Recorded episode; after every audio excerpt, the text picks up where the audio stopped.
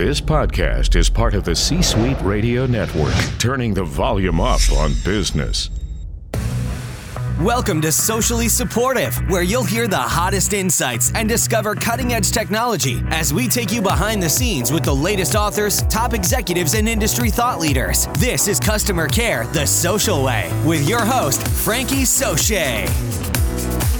Episode 165 of the Socially Supportive Podcast is brought to you by Bluehost, the best web hosting for just $3.95 a month Bluehost is the number one recommended web hosting service by WordPress.org. Every account features one click WordPress installation. Plus, Bluehost trained in house experts are there to help 24 7. Their robust help center includes guides, video tutorials, and more. You can try them and love them, or get a refund within 30 days of signing up. Your satisfaction is their top priority, and they're confident you'll be pleased with their services. So head on over to sociallysupportive.com and click the Bluehost picture today for more information. Hello, Social Pack! Welcome to this week's topic, which is community. I am bringing you the best episodes that we have had around community and why it should be an integral part of your digital and social customer care strategy. Community has a huge return on investment, both monetarily and relationship wise with your customers. From a monetary perspective, the return on investment cannot be beat because you have your customers and your fans doing the work that would normally be done by your employees. Rather than controlling the entire interaction, your employees can just be reviewing and marking answers as authorized or verified by your company. And also, customers get to discuss topics with other customers around your goods and services that you provide. This creates a feeling of, you guessed it, community, and it creates a positive brand image with your products and services and positive memories around your brand name. So, this week is all about bringing back to you the best episodes that we've had on community. And the reason I want to bring them back to you is twofold. Number one, because more and more companies could really benefit from having community as part of their program. And the other reason is because when I created the Socially Supportive podcast, I did so because I wanted to make sure that leaders of digital and social customer care, large companies around the globe, had right at their fingertips answers to information that they were seeking. You know, there's a lot of information available about customer experience, about social media marketing, about customer care in an old fashioned call center setting, but there has really historically not been a whole repository of information around how to develop and deliver digital and social customer care for your organization. And you're busy, and I'm busy, and I don't want you to have to dig through 160 episodes to get back to something that might be of high interest to you right now. And community should be of high interest to you right now. So, I am bringing to you this week episodes about community that you need to know to run your digital and social customer care program. So, let's check them out. Today's inspiration comes to us from Bill Joy, co founder of Microsystems, who said, No matter who you are, most of the smartest people work for someone else. And our book of the day, Crowdsourcing why the Power of the Crowd is Driving the Future of Business by Jeff Howe. So let's talk about this crowdsourcing for better ROI. What is crowdsourcing, you might be asking? Okay, according to Frankie, crowdsourcing is using the resources of the crowd to power your business, whatever your business might be. So, if you are providing ideas, providing services, providing products that have different creative attached to them, you can leverage the power of the crowd, which is infinitely greater than the power of one or the few people that you can employ at your company. And by few, that could be tens, hundreds, thousands. The crowd is just going to be bigger. If you've got a product or service that's very popular that people can get passionate about, it is possible for you to harness the power of the crowd to do a lion's share of work for your company at a reduced cost, or it could be for free. What? Yes, and that's why we're talking about it. So, how did crowdsourcing start? To give you an idea of what we're talking about with crowdsourcing, I'm going to talk to you about Linux, the operating system. If you're techie at all, you'll know that Linux was an open source software that was developed by regular developers off the street who were donating their time in order to make Linux better. They wanted a better product or service. And to quote Jeff Howe from the crowdsourcing book, he says that the Linux operating system proved that a community of like minded peers was capable of creating a better product than a behemoth like Microsoft. So, this is an example of crowdsourcing. Another example of crowdsourcing is Wikipedia. According to Wikipedia's own definition of what Wikipedia is, wow, we're getting really meta here. It states Wikipedia is a free online encyclopedia created and edited by volunteers around the world and hosted by the Wikimedia Foundation. You may be familiar with the fact that on the Wikipedia website, there's no monetary compensation for adding an entry into the Wikipedia. It's something that you do, and then there's some sort of gamification tied to that. We'll get into gamification in a later episode. But for right now, just know that what we're talking about at first is that it started as an unpaid model, with Linux and Wikipedia being unpaid. Other examples of companies who have successfully been using crowdsourcing that you may not have even thought about as crowdsourcing before, that include paid models, are Uber. Uber doesn't own vehicles. Uber just has the power of a community of people who are paid maybe less, right, than a taxi cab driver would be paid in cases, and uses the leverage of the size of the people who want to drive for Uber to make that model work and make it better and stronger than it could have been if they were trying to hire all of these employees internally to provide the service. So, this is an example of paid crowdsourcing. Another example of paid crowdsourcing is Airbnb. Airbnb doesn't own the properties where you're having people stay as you would in a hotel. They are leveraging the power of the crowd that owns individual properties and want to get together and rent out their properties. Airbnb can be much cheaper than trying to stay at a comparable place that is being given to you by some hotel chain or something like that. Another example is 99 Designs. If you are familiar with trying to get graphics designed, it can be costly to have it done in a huge package or have it done one on one. 99 Designs offers services at a much reduced rate that are sourced out by the crowd. 99 Designs doesn't employ the people that provide services over 99 Designs, they just provide a space where this can happen. See where this is going? Another example is Threadless if you're familiar or not, Threadless is a t shirt company. And their start, as it's explained in the crowdsourcing book, they got their start by holding competitions for the best designs that were created by their crowd. And the crowd itself would vote on what the best designs would be. And when they had enough votes,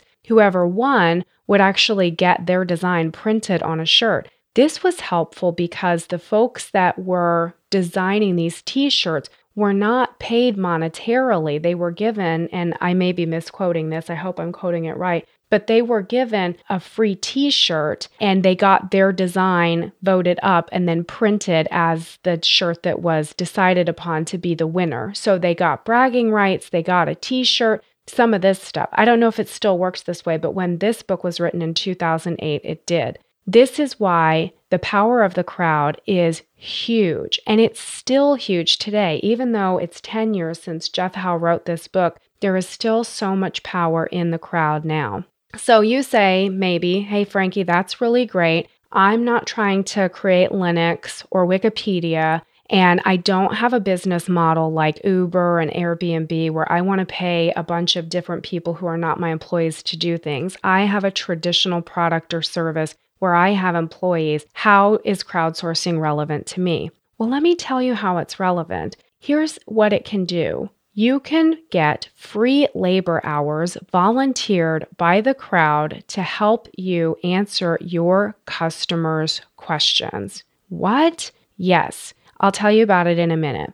Also, you'll get learnings back from this crowd on your product and service. If you before had to go out and do focus groups and find out what this particular focus group thought about this particular feature or product or service, there's nothing like the power of the crowd that will tell you from people who would actually be purchasing your product and service, your actual target purchasers, to tell you what you should or should not be doing. And you can also build a sense of community around your brand because you're providing a space where your customers can talk to other customers. And when you have a sense of community around your brand, it also creates brand stickiness because it develops an emotion around your brand. You're personifying your brand image and you're doing it off the backs of the people who are in that community, driving that crowd. So you might be saying to me, Frankie, you had me at free labor. So how does that part work? What are we supposed to do there? Okay, this is around community forums. If you are a traditional brand and you're not trying to crowdsource design ideas or different things like this, you can use your community forum or you may call it a support community, either way, and you can derive free labor from this community forum. If you don't currently have a community forum, you might not know how this works, so let me explain one way that you can do this. If you have a community forum, then what you'll do is have one or more employees who moderate the community as needed. This moderation includes when a customer asks a question in your community forum that no other person who's not an employee of your company could respond to. So they're asking a question about their particular usage of your product or service or something like that, that's something that only an employee can answer. Your moderators will step in and handle those inquiries like any other social media or digital customer care inquiry and handle that so you don't experience any savings there. But we'll talk more about moderators in a second. Then what happens is you allow your customers access to your community forums and allow them to post questions related to your products and services. You'll have house rules that you post. I'll get into house rules that can be posted in a later episode, but you'll have house rules that you'll post that will say what the forums are and what the forums are not. One thing that I used to say is this is a place, because it was a technical support forum, this is a place where customers can discuss technical topics around our products and services with other customers. So you draw lines around what is appropriate for your community forums and what are not appropriate for your community forums. And then allow customers or consumers, if you want it to be, you know, a public forum, to view, certainly view the questions that are in there, and then decide whether consumers at large or only customers can have logins to your community forums where they can post questions and respond to questions. And then what happens is something like this. If somebody, I like to use the overweight bag example. I don't know why. As a matter of fact, I had an overweight bag coming back from New York City and going to New York City because I had all of the equipment that was going to be there for the booth. And I thought, you know what? This is what I get for talking so much about overweight bags because now all of a sudden here I am with this overweight bag. I talked it into existence. Of course, I was flying Delta and I'm a Sky Miles member. And so, because of the class I was flying in, I didn't have to pay the overweight bag fee. So, that was awesome. Thank you, Delta. Anyway, so maybe you have an overweight bag, and this is something that is public knowledge. You can Google it and find the answer on the website. Well, maybe the customer doesn't want to do that. Maybe the customer who's about to get on your flight and has this overweight bag Maybe you have an app that has your community forums in it. And maybe they just go to the forums where they're really familiar with the people and there's good camaraderie and they say, What do I do about this overweight bag charge? Now, this is a customer who's posted a question to your community forums. Now, in a community forum, you allow time, your moderators allow time for a question to be answered by other community members. You don't answer immediately if it's something that the community at large could answer. So, in this particular case, the moderator would see this come through and then allow it the appropriate amount of time. Maybe it's 12 hours, maybe it's four hours. If you're in the travel industry, maybe you want it to be less. But you select a time that's appropriate to your company that you want to wait for the moderator to step in and answer a question. Then, hopefully, another community member will reach back out and provide the answer to this question.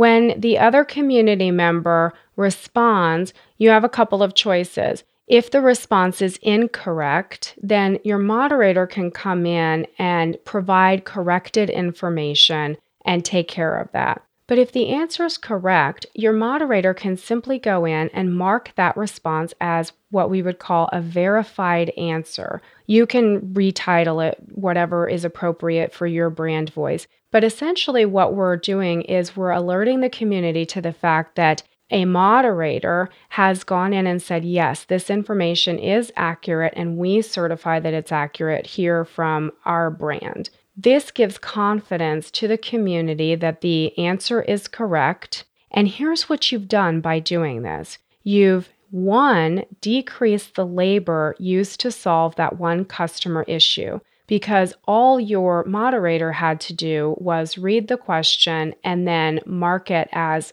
verified to say, yes, this is correct. That takes less time than the moderator having to work the entire post on its own if it came through some other channel, right? The other thing that you've done is you've created a public searchable piece of content that can deflect future contacts to your contact center. If you want to hear more about deflection, you can listen to episode 63, Measuring Deflection with Surveys. That will help you understand how you can know whether you've truly deflected something by surveying. There's also a way that we will talk about pretty soon. It's going to be a couple of weeks. We're a little delayed on it, but there's a person that's going to come on and talk to us about how you can use verified answers to confirm some of your deflection directly without having to rely on surveys for this. And what this does, as we've talked about in previous episodes, is if you're able to show that you have lower costs inside of your digital channels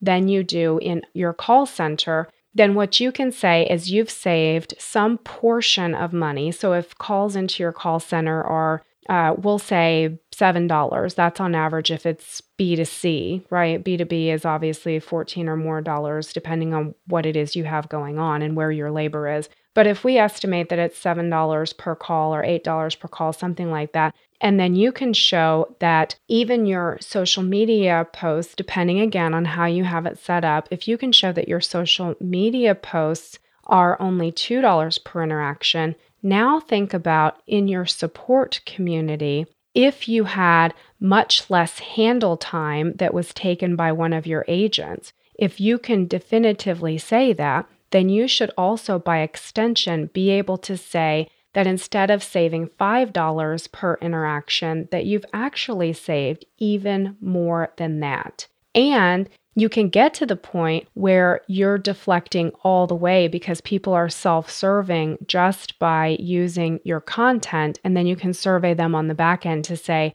Did you find the content that we provided you with successful? And if so, were you going to contact us if you didn't find your solution in this space? And that's more of what we talked about on episode 63, measuring deflection with surveys. So you can see what we're getting into here is that if you have a product where people are excited to talk about it, and I can tell you, coming from the cable television industry, that people are very excited even to talk about their knowledge about cable boxes or about internet. It really, I found, doesn't matter what the subject matter is. If someone has a deep knowledge about something, whether it's baking cakes or doing customer care over social media and digital channels or cable box, whatever it is, people have a lot of depth of knowledge about. They're happy to share it for a few reasons. One reason, and we'll get more into that in a later episode, but one reason is because They feel good helping other people. And another reason is it feels good to be recognized by peers or industry thought leaders to show that you have some amount of knowledge about a subject. That recognition is important. And that comes into gamification as well. We'll talk about that more later. So, there you have it. This doesn't even skim the surface of the crowdsourcing book. So I definitely recommend, and you can have a link to where you can purchase the crowdsourcing book right here in the show notes, where it's sociallysupportive.com slash episode 65. Or you can also hit sociallysupportive.com slash resources. And that book, uh, there's a link right there where you can go grab it if you'd like to. It's a fantastic book. It's not out of date. It's very spot on, even today, in terms of the benefits and the history of crowdsourcing. Today's episode was brought to you by craftbeerclub.com. Good people drink good beer. Get the finest craft beers from America's best microbreweries delivered right to your door. They search out exceptional craft beers from around the country and then deliver the monthly beer club selections direct to you or your gift recipient's door.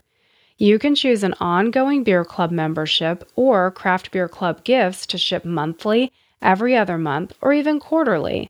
This is a fantastic gift for the craft beer enthusiast in your life. Give 1 to 12 shipments and receive up to 3 bonus gifts and an additional $25 bonus with your order.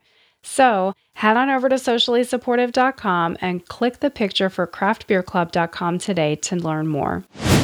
All right, there you have it fantastic information about community and why it is a strategic part of your digital and social customer care program. If you don't have it, you should check into it because almost all verticals and companies can benefit from a community like this. Make sure you tune in next time. Until then, and even after then, I am Frankie Soche. Thank you so much for tuning in, and I'll catch you tomorrow. Bye for now. Thanks for listening to Socially Supportive.